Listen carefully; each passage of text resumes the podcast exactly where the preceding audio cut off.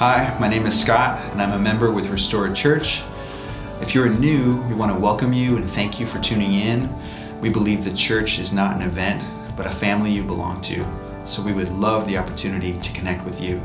If you want to learn more about our church, or if we can help you in any way, please visit our website, www.restoredtemecula.church, and click on Contact. We also have a mobile app with resources including our Sunday messages, information about upcoming events, and other ways to connect. You can download our app on the Apple or Android app stores. With all that said, we hope you enjoyed the message. I love you guys. I am so pumped to be with you guys this morning. I haven't preached in like two or three weeks, so I've missed you. Uh, I've been here, obviously, but I've missed the pulpit and missed being able to open up God's Word and enjoy it together. So, this morning we're going to jump back into our series going through the Gospel of Matthew. We've entitled this series, The King and His Kingdom. And what we've been doing is we've been exploring uh, the realities of the kingdom of God, otherwise known as the kingdom of heaven. Those, those phrases are used synonymously. Let me start my timer here. And one of the ways that we've kind of set up this series is with the idea that for whatever reason, kind of modern Western people, I would even argue a lot of modern Western Christians think of the kingdom of God, think of the kingdom of heaven as something kind of out there, something that you go to after, you after you die. And that's, that's part of it, absolutely. But it's so much more than that. Uh, a, quote, a, really helpful quote that we've put in front of you every single Sunday we've been going through this series. D.A. Carson said this. He talked about the kingdom of God, and he said, It's more a reign than it is a realm, it's more a power than it is a place. And it's this idea of what the Bible teaches about the kingdom of God, that it's actually it's a reality that we can experience right now. Partly in the present and fully in the future. Fully in the future when Jesus comes to restore all things, to make everything the way that he intended for it to be. Uh, we're going to go deep this morning, okay? I'm looking around and I'm already kind of feeling like God's giving me some, uh, some really cool insights on what he wants to do this morning. But I, I want you to just consider for a moment, I want you to consider in your life things that are not the way they're supposed to be. And let's primarily just start with like things that have been done to you. Things where you've experienced like, this is not right. One of the things that's so beautiful about the kingdom of God is that it's the reality of his heart is to come and make things the way they're supposed to be. He can identify with us in those spaces of feeling that like unsettled, uneasy, I'm hurt, I'm afraid, I'm anxious, all these things that we experience because of the brokenness around us. He's not this like passive God who's not engaged with those things. No, no, no. He's actively pursuing renewal, making all things new. Now, uh, where we're at in the Gospel of Matthew is we've come to the, uh, a point in the Gospel of Matthew known as the Sermon on the Mount. Just kind of put this in front of you again, review the greatest sermon of all time, right? And this Sermon on the Mount is all about the kingdom of God, it's all about the kingdom of heaven.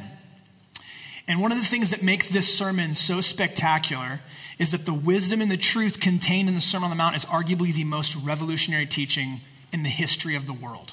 It's, it's, it's, it's, it's transcended all kind of people groups for thousands of years. I mean, even secular minds go, the teaching of Jesus of Nazareth is unlike any other teaching period.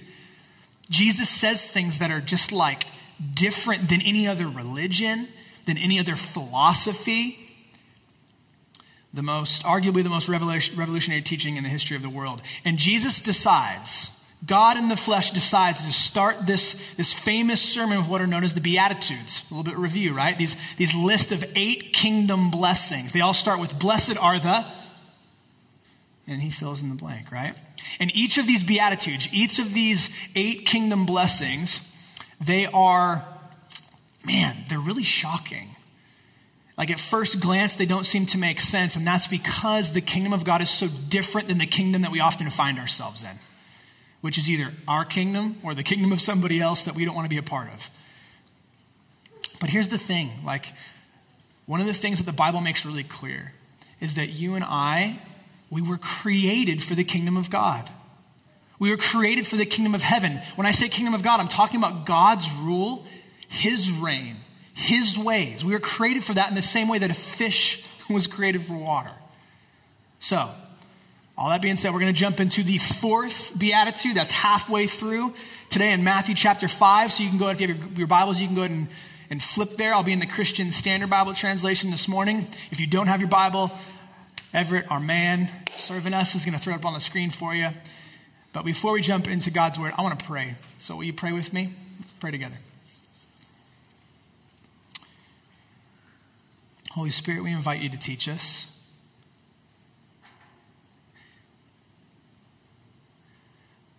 We invite you to pierce the dreariness this morning. We invite you to open our eyes spiritually, open our hearts and our ears spiritually. We want to hear from you, we want to receive from you. And God, I pray that you would use me in whatever way you see fit this morning. I want to, I want to honor these precious men and women. I don't want to do anything that gets in the way of what you're up to. You're clearly moving. I can feel it. And so I pray that each of us, I pray just against distractions this morning. I pray that we would actually be able to open our hearts and minds to what you have for us and we'd receive this morning. That's my biggest prayer. From you directly. God, we love you. Jesus, you're so amazing. There's nobody like you. Bless us. We look to you now. Teach us, Holy Spirit. And all God's people said, Amen. Okay, Matthew chapter 5, starting in verse 1. I'm going to start reading. You can follow along. Chapter 5, verse 1. When he, the he there is Jesus, when he saw the crowds, he went up on the mountain. And after he sat down, his disciples came to him. Then he began to teach them, saying, Here goes the Sermon on the Mount, right? Here come the Beatitudes. Blessed are the poor in spirit, for the kingdom of heaven is theirs. That was week one, if you remember. Verse 4 Blessed are those who mourn, for they will be comforted. Blessed are the humble, for they will inherit the earth. And then here's today's, verse 6. Blessed are those who hunger and thirst for righteousness, for they will be filled. Okay, here's what I want to do this morning. I want to, I want to kind of do two things. All right? The first thing I want to accomplish is I want to answer this question like, what does it mean to hunger and thirst for righteousness? What does that mean? Not just conceptually, but what does it mean for you? And then the second thing, what does this beatitude teach us about the kingdom of God? That's what we're doing, okay? Let's jump in. What does this mean? The hunger and thirst for righteousness. Okay, so uh, participate with me. When you think of hunger, when you hear the word hunger, what do you think of? Food? Okay, let's learn something about each other, right? What kind of food do you think about? What was it? Canes. Okay, Raising Cane's sushi. You said Cane's because Chick fil A is closed. Oh, oh, guys, this is how church splits happen, okay? Canes, sushi. What else? Dude, come on, give it to me. In and out, good choice. Ice cream, ice cream, absolutely, absolutely. Yeah, I, uh, our Chick Fil A is closed, and it's uh, it's affecting me. It's affecting me. Okay, when you think of thirst, what do you think of? Water, good choice. Anything else? Coffee, yes. That's about 99% of what I consume from a beverage standpoint is coffee, coffee and water. Diet Coke. Okay, yeah. Sweet. I heard sweet tea and hard seltzer. These are free people, I can tell you that much. There we go. Sparkling water, spindrift. Yes, absolutely. Okay, here's the thing food and drink. What happens if you don't eat food or drink water? You die. Absolutely. Hunger and thirst. Hunger and thirst, they represent something. They represent your deepest cravings, okay? Because your life depends on it. I want you to keep something in mind. Keep something in mind. The people that Jesus is talking to here, Jesus is speaking to ancient people whose life experience was very different than yours and mine. Okay? You see, the, the truth is, practically, I would argue, most, if not everybody in this room, we know nothing about what it is to be truly hungry or thirsty. You see, in the ancient world, it was very, very different. Okay, I want to read you a quote from a theologian. He says this quote, a working man's wage was one denarius. So that was like what you'd get paid for an entire day's work was one denarius. Okay? Not a wage on which anyone ever got fat. A working man in Palestine ate meat, get this, once a week at best. And in Palestine, the working man and the day laborer were never far from the borderline of real hunger and actual starvation. It was still more so in the case of thirst. It was not possible for the vast majority of people to turn a tap and find the clear, cold water pouring into their house. Hear me. Jesus' audience had a very different relationship to food and water than you and I do. It wasn't exactly easy to come by for them, it was costly, it was hard to get. For us, it is easy. Let's just be real. We have so many blessings living in the West, living where we live. So much. So much that we take for granted. We have grocery stores, like more than one. right? Restaurants, drive throughs, you name it. Do this for me. Just take a moment, you and your household, take a moment and count how many different knobs in your house can you turn and have clean drinking water come pouring out? How many? Just think about it right now. Anybody more than one? Yeah, the entire room. Okay? Very different experience, right? The people for whom Jesus is speaking to when he's giving this sermon and he's saying, Blessed are those who hunger and thirst for righteousness, man, they had a very different relationship to food and water than we do. So hear me. Jesus is using this analogy of hunger and thirst it's not a mistake, it's not a coincidence. He's using it intentionally. Why? Because hunger and thirst represent the deepest cravings, the deepest desires that a person has. Are you with me? Okay. Blessed are those who hunger and thirst for righteousness. Let's talk about righteousness for a second. What is righteousness? We've talked about this a little bit before.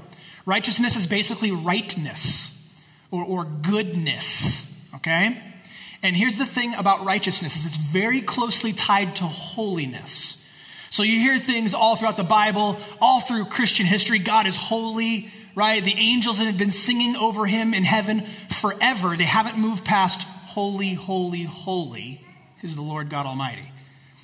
Righteousness, rightness, goodness, it's very, very closely associated with holiness. Why? Because to, to be right, to be good, to be righteous within a sinful, fallen environment, the earth, right, is to be distinct. If the environment that you're in is fallen and imperfect and unholy, ungodly, not good, right? And God is perfectly righteous, He's perfectly good, then He's distinct, He's set apart, He's holy. That's what holy means. So when we say God is holy, that's what we're talking about. We're saying God is distinct because he's perfectly good, he's perfectly righteous. There's nobody like you. That's what holy means. When you sing, God, you're holy, that's what you're saying. There's nobody like you. You're perfectly righteous, you're perfectly good. Question What's the opposite of righteousness? Talk to me, baby. Come on. The opposite of righteousness is wickedness according to the Bible. It's wickedness. Here's a definition of wickedness for you from somebody way smarter than me. Wickedness, a disregard for righteousness. That makes sense. A disregard for justice, truth, honor, and virtue. Evil in thought and life. So it's mind and behavior. Depravity and sinfulness. Okay. I want to do something kind of fun. I, I need a volunteer. But before you raise your hand, I won't let anything bad happen to you.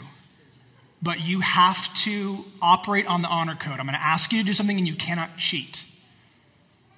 And I don't want to have to call on you. So I need a, I need a, you want to, you want to do it? Oh, we got a nomination, Rach. I'm sorry. We got a nomination. Are you down? All right, Harrison, ladies and gentlemen, Harrison Boyd, give him, give him a round of applause. Okay. Here's here. Okay, I'm I'm I'm secretly hating that this happened because I think Harrison's one of the few people in the room that I think could actually do this. Okay, so here's what we're gonna do. You have to close your eyes, like you can't open. them. You gotta stand right here. Okay. Cl- no, don't take his glasses. Oh, actually, yes. Here, we'll we'll take the glasses. We'll set them on this table right here, so that you know where they are. Hopefully, I don't feedback. Okay. Now, here's what we're going to do I'm going to spin you around. Okay? Eyes closed the whole time. Okay, here we go. Spin. Keep going. Quicker. Quicker. Okay, we're going to go This this is a bad time to tell you I get really bad motion. Yes, exactly. Okay, stop. Okay. Can you point north? Let me help you out. South is to your like 4 p.m., your 4 o'clock.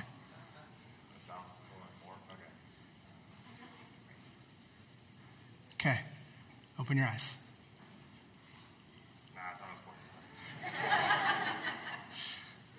Great job. You can have a seat.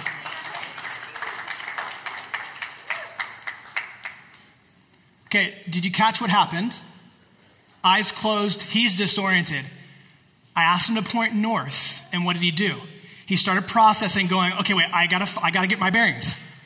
And then I said, south is, and I gave him direction for where south is, and did you see what he did? He went, okay. He instantly knew something. Did you catch it? He instantly knew that south was the opposite direction of north. And so, what did that enable him to do? It enabled him to orient himself. Did you catch it? Very simple, right? Here's the thing, friends. Knowing which way is north, it helps orient you because north is the opposite way of south. Hear me. Knowing which way is righteous does the same thing because wickedness is in the opposite direction. It's the opposite of righteousness. It's like understanding north from south. Hear me. It will help orient you in your life. Because here's, here's something that's really important for you to know. Without proper orientation, a person is what? They're disoriented, they're lost. They don't know north from south. And maybe even more tragic, they don't know righteous from wicked. Listen to me. This is happening all around you. Just take a look around.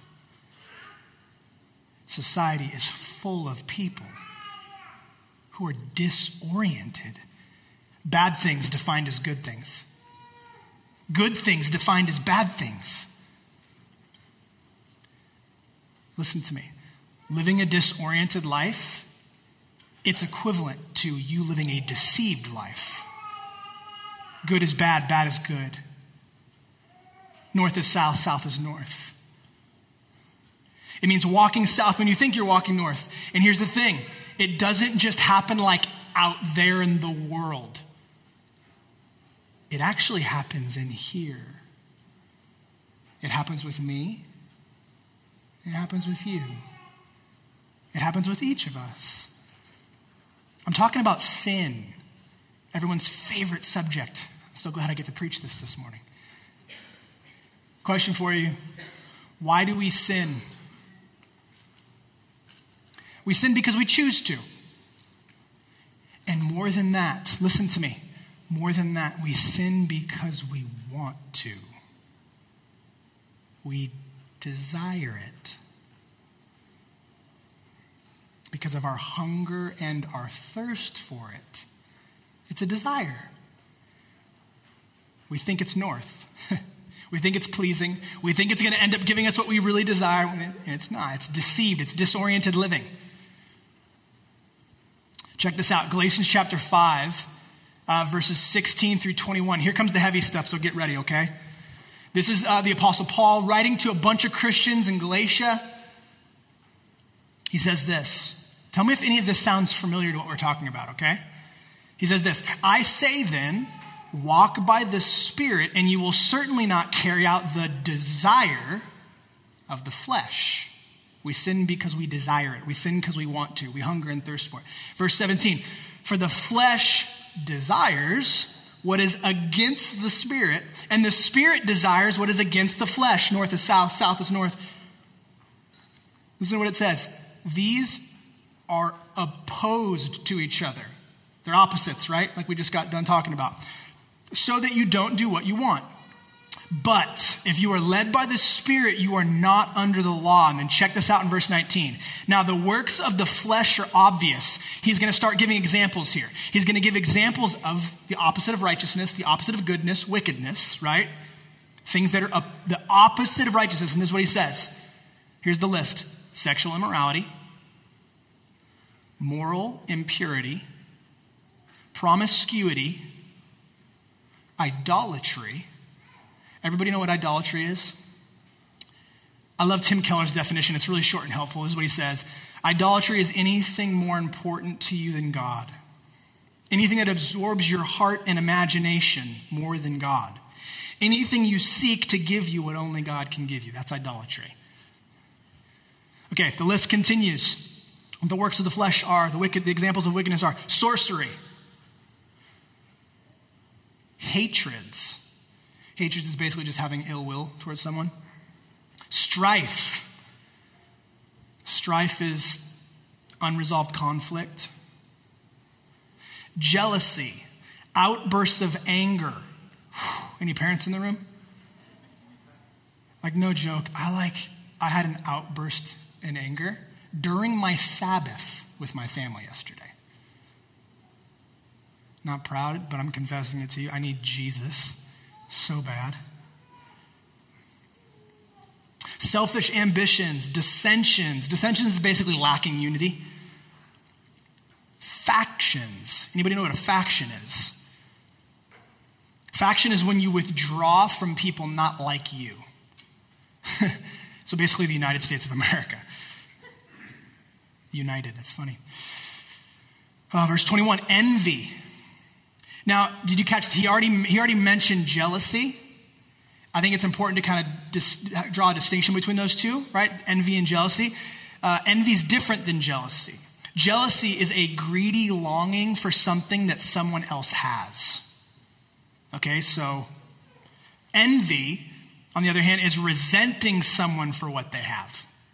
So whether it's success or possessions or relationship, he continues drunkenness, carousing.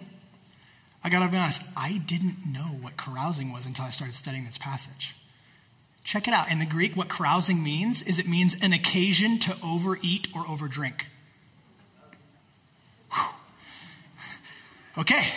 And then he goes, and anything similar. I am, listen to what Paul says. Good catch, by the way. Listen to what Paul says. I'm warning you about these things. As I warned you before, that those who practice such things will not inherit what? The kingdom of God.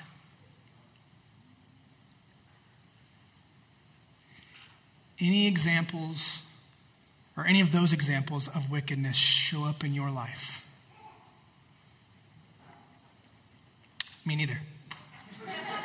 Let's pray. Friends, we sin because we want to, because of our desire, because there's a hunger inside of us. And hear me, if we're honest, the truth is oftentimes we hunger and we thirst for wickedness. And Jesus says something here. He says, Blessed are those who hunger and thirst for righteousness. Now, listen, to that hunger, deep desire, right? Craving, deepest craving. To deeply desire, to hunger and thirst for righteousness, it implies some things. It implies, one, that you lack it. You don't hunger and thirst for things you already have, right? So it implies that you lack righteousness, you lack goodness, you lack rightness. It also implies that you desperately need it. And it also implies that you have a disdain for the alternative, a disdain for the opposite. In this case, wickedness. I don't want that, I want this. You with me? Now we're going to geek out just a second. There's something really beautiful in this beatitude that shows up fairly obviously in the original Greek, but it doesn't always it doesn't fully make its way into the English translation. Check this out. Uh, one theologian says this quote: "In this beatitude, most unusually, righteousness is in the direct accusative. This will make sense in a second, and not in the normal genitive." Now, when verbs of hungering and thirsting in Greek take the accusative instead of the genitive, the meaning is that the hunger and the thirst are for the whole thing. To say I hunger for bread in the accusative means I want the whole loaf. To say I thirst for water in the accusative means I want the whole pitcher. There, the correct translation is, excuse me, Blessed are those who hunger and thirst for the whole of righteousness, for complete righteousness. End quote. Does this make sense? So, in other words, this does not say, Blessed are those who hunger and thirst for some righteousness. That's not what it's saying. That's not the words that Jesus is using. Here's the problem with this, friends. The problem with this is that far too many of us, Western modern Christians, we're content with some righteousness. We're cool with that. It makes us feel kind of comfortable and like decent. You remember that list we just went through of wickedness in Galatians chapter 5? It's sort of like yeah, man, I might do one or two things on that list, but most of it doesn't describe me. Sure, I, I overdrink or I overeat every now and then, but I don't practice sorcery. I'm good. Sure, I might withdraw from people who are different than me, but I'm not promiscuous. Or vice versa, depending on the city you live in. I might not be generous with my money, but I'm generous with my time. Or vice versa, depending in your situation. For some reason, we've become okay with partial goodness. This beatitude says it's not enough to be satisfied with partial goodness. Why? Because partial goodness is just another flavor of wickedness. You have any idea how convicting it was for me this week to prep this message? My life is filled with partial goodness. I'm a pastor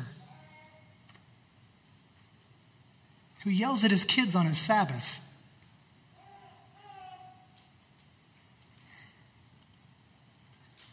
Friends, do you see what Jesus is saying here?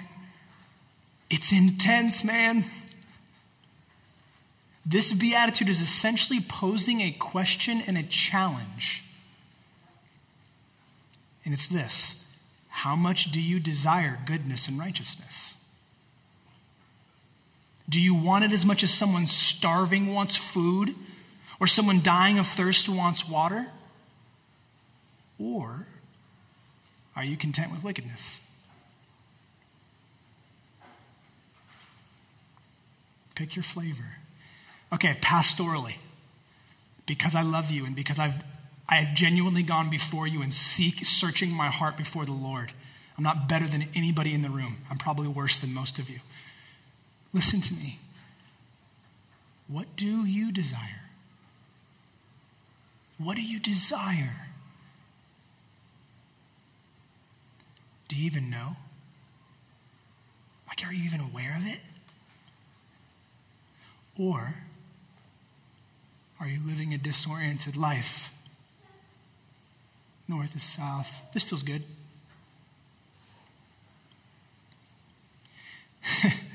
if you were like an onion, you know the onion has all those layers? If you're the onion, right, and you peel back all the layers, what's at the core? Your desire. What's driving you? What do you hunger and thirst for? It's a great analogy, actually, just hit me. Whenever you break open the onion, it makes you cry, you know? it's so true, man. Wow. What do you desire? Friends, this beatitude says that the person who is fed up with wickedness, the person that isn't content with partial goodness, the person whose chief desire is a complete righteousness, that that person is blessed. And remember what blessed means? We talked about it transcendently happy. A happiness that is not determined by your circumstances. Blessed are those who hunger and thirst for righteousness. Okay, my final point this morning. What does this beatitude teach us about the kingdom of God? That's what we're exploring. What the kingdom of God, the kingdom of heaven, the rule and reign of Jesus, his way, not my way, his way, not your way, his way.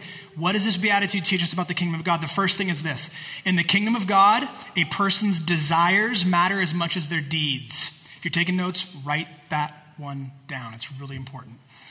A person's desires matter as much as their deeds. Okay, because here's the thing desires aren't as obvious as deeds, right? I'm doing stuff. You can see me, it's drawing attention. You have no idea what's happening in my heart. You don't know what my desires are, you know what's happening there, right? The analogy that I use all the time, you guys have heard me say this a bunch of times, but there's new faces, so I want to throw it out there. I think it's helpful to illustrate this. Okay, let's imagine right after this gathering, okay? We're all hungry, we want food you and I go out to lunch. And we go out to lunch and I pick up the bill. I buy you lunch. That's my deed, right? On the, on the outside, on the surface, that sounds really good, righteous even. But what if the desire of my heart is to get you to like me more? If the desire of my heart is to get you to like me more, I didn't serve you, I served me.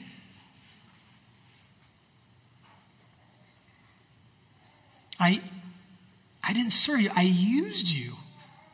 I used you for approval.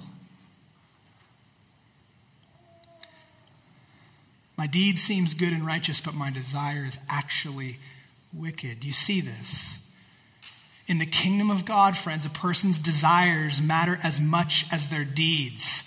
The things they hunger for matter as much as the things they do. You with me? I don't, I'm, com- I'm kind of a little passionate about this because it's wrecked my life for too many years. and I don't want it to wreck yours. I don't want you to live disoriented. This means good deeds with bad motives can actually be wicked. But it also means, get this, this is beautiful. It also means that good, like pure motives, even if they yield imperfect results, can actually be pleasing to God. You tracking with me? Let me give you an example of this in the scriptures. Everybody's familiar with King David, arguably the most famous Israelite king, right? King David, he had this genuine desire to build God's temple, like a, a permanent dwelling place for the presence of God among his people. Awesome, right? A place where God would dwell with his people. Now, for those of you guys that know the story, you know David doesn't actually end up building the temple, right? Who does? Yeah, his son Solomon. King Solomon, David's son, ends up building the temple. Look what Solomon writes in 1 Kings chapter 18. I'm going to read uh, verses 17 through 19. Check this out. My father David had his heart set on building a temple for the name of the Lord, the God of Israel. But the Lord said to my father David, listen to this, since your heart was set on building a temple for my name, you have done well to have this desire. Yet you are not the one to build it. Instead, your son, your own offspring, will build it for my name. You see what's happening here? Even though David didn't actually build the temple, God said he had done well. Why? Because in the kingdom of God, a person's desires matter as much as their deeds. My friend, what do you desire? What do you hunger and thirst for? Gosh, man, the truth is, I'll just speak for myself. I don't even know most of the time. Thank God for my wife. I'll be like, babe, what's happening inside of me? And she's like, well, you're this, this, and this. And I'm like, yeah, that's true. Listen to me. Tangent. You got to be known, friends. You got to have close, you got to have trusted people in your life that can go, hey, I see things that you don't see, and it's dangerous for you. Why? Because your desires matter as much as your deeds do in the kingdom of God. Listen, if we're not aware, I'll go as far as this if we're not fully aware of what's going on in us internally from a desire standpoint, listen, that's an incredibly dangerous place for a person to be. Because the kingdom of God, in the kingdom of God, a person's desires matter as much as their deeds. All right, one more thing that we learn about the kingdom of God here. And it's this the kingdom of God isn't for the achiever, it's for the receiver. Let me read you another quote from someone smarter than me. It says this Not only is this the most demanding beatitude, the reason he says it's the most demanding beatitude is because it talks about, like, it literally says that your desires matter as much as your deeds. So it's really demanding. Not only is this the most demanding beatitude, in its own way, it is also the most comforting. At the back of it, there is the meaning that those who are blessed are not necessarily the people who achieve this goodness but the people who long for it with their whole heart.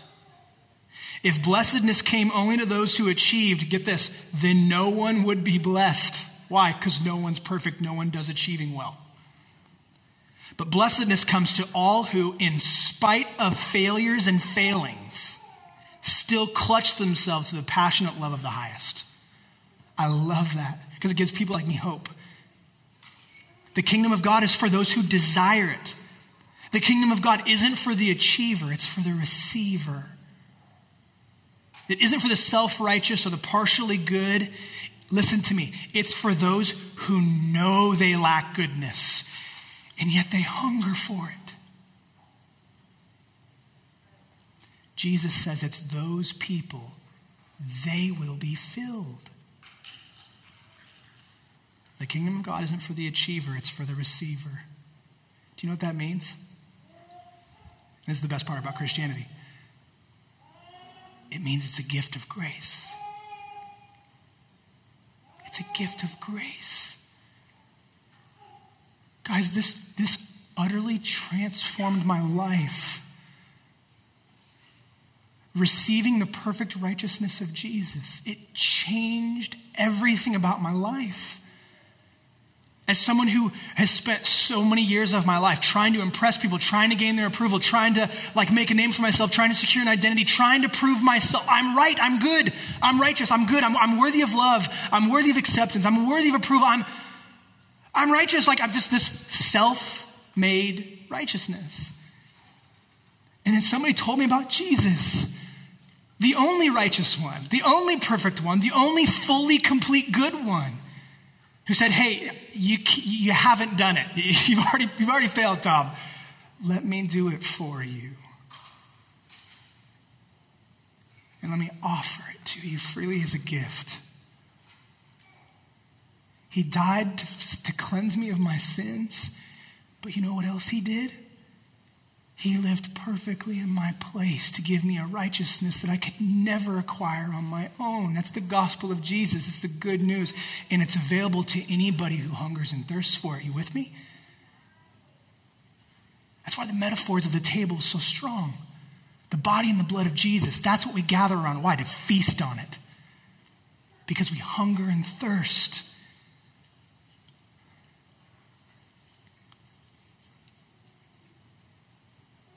There's never been a better offer in the history of the world. God Himself offering you and I perfect rightness, perfect goodness. He gets crucified, He gets betrayed, He gets rejected.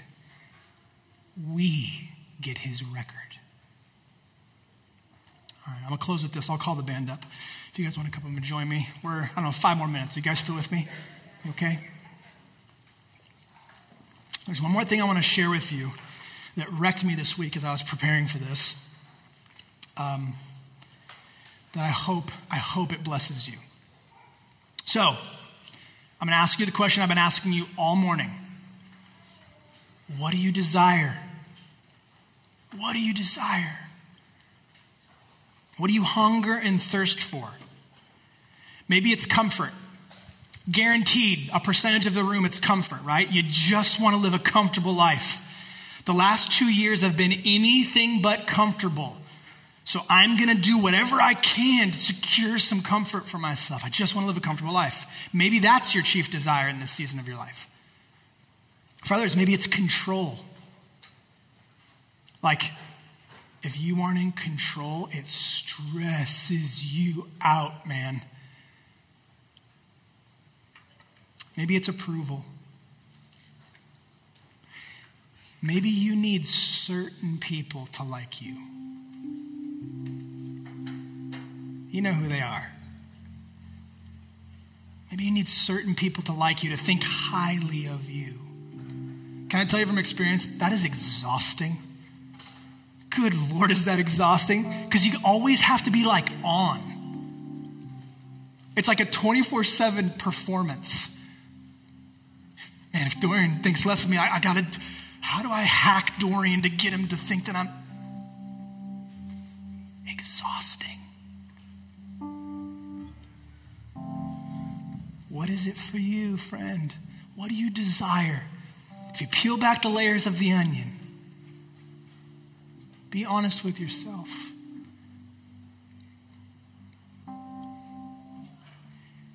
Here's what blew my mind. There are two places in Matthew. There are two places in Matthew's gospel, chapter 9 and chapter 12, where Jesus references what God desires what God hungers and thirsts for. And each time Jesus references what God desires, what he does is he quotes the prophet Hosea from the Old Testament. And specifically, he quotes Hosea chapter 6, verse 6. Here's what it says God speaking through Hosea. For I, God, desire faithful love and not sacrifice the knowledge of God rather than burnt offerings. Do you realize what God's saying here? God doesn't want your penance. I'm going to say that again. God doesn't want your penance, He wants you. He wants every part of you. God desires to know you and be known by you. Vinny preached about this a few weeks ago. God desires to know you and be known by you.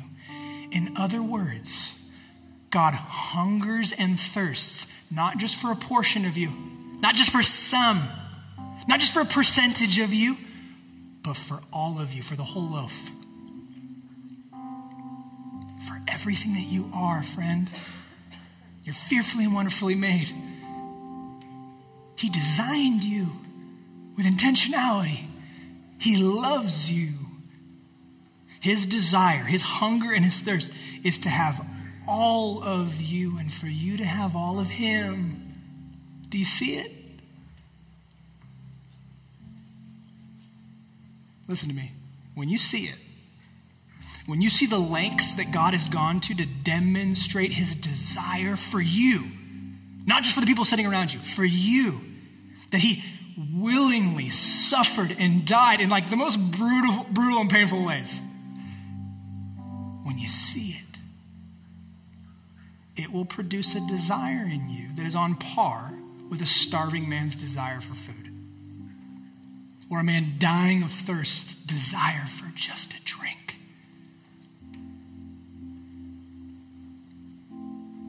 Blessed are those who hunger and thirst for righteousness, for he will fill them. Let me pray for us.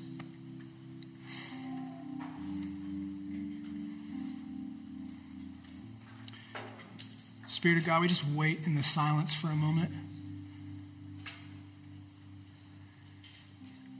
We allow you to speak to us.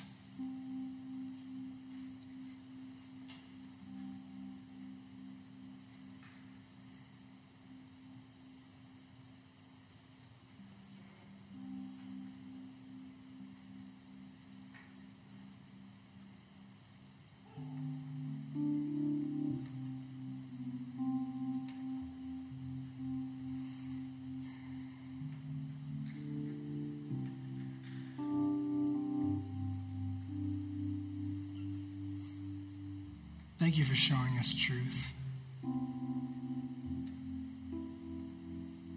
Thank you for shepherding us, for fathering us. Shepherd, father, friend. Man, so beautiful. God, you're so beautiful. You're so lovely. You're so kind and faithful. I praise you, Jesus. Thank you for showing us the areas where we have grown content with partial goodness. We were created for way more than partial goodness. We were created for your kingdom, a complete, full righteousness. And I look around this room and I just see so many men and women walking in beautiful ways, in the best way, like reeking of Jesus in your spirit. And I want more. And I know that you infinitely want more. I pray for those who are, man, who think they're walking north when they're actually walking south.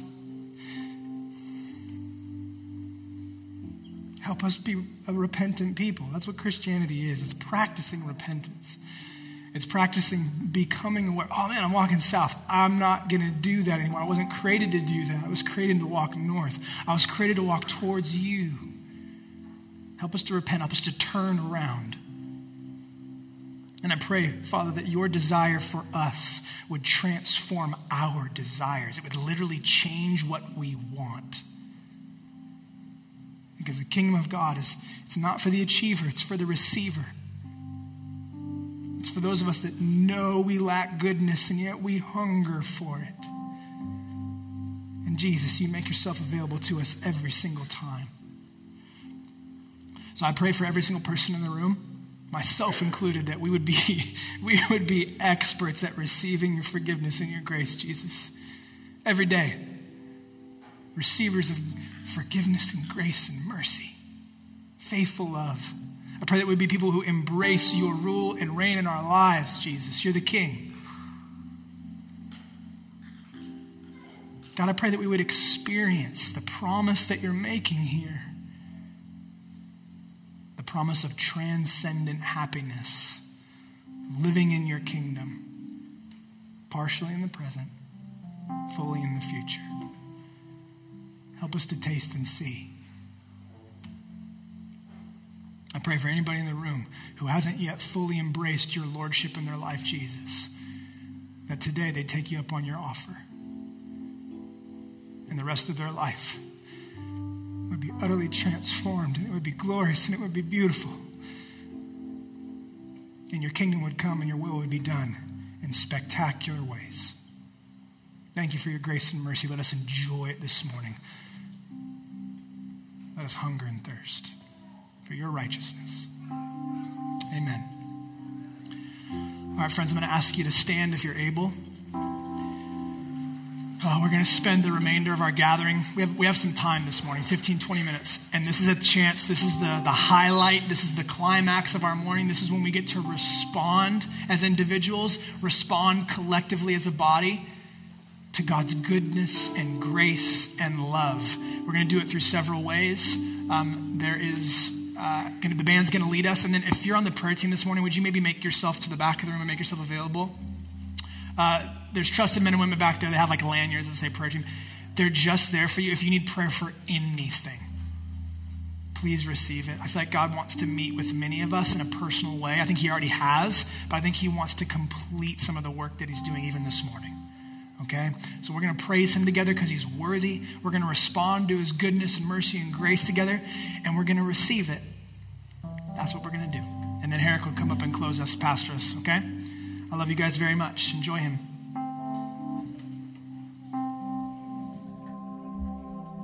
Thank you. Father, thank you. Thank you that you you desire to restore us, uh, not partially, but fully. That your desires for us, like they're way bigger and better than what we even desire for ourselves and for our lives. And I thank you that you, you want to make us whole people. People who are increasingly becoming who you made us to be in the Messiah, in Jesus, as He puts us back together. Thank you for that. We are grateful. We love you. In your Son's name we pray. Amen. You guys can grab a seat. I'm going to close this out.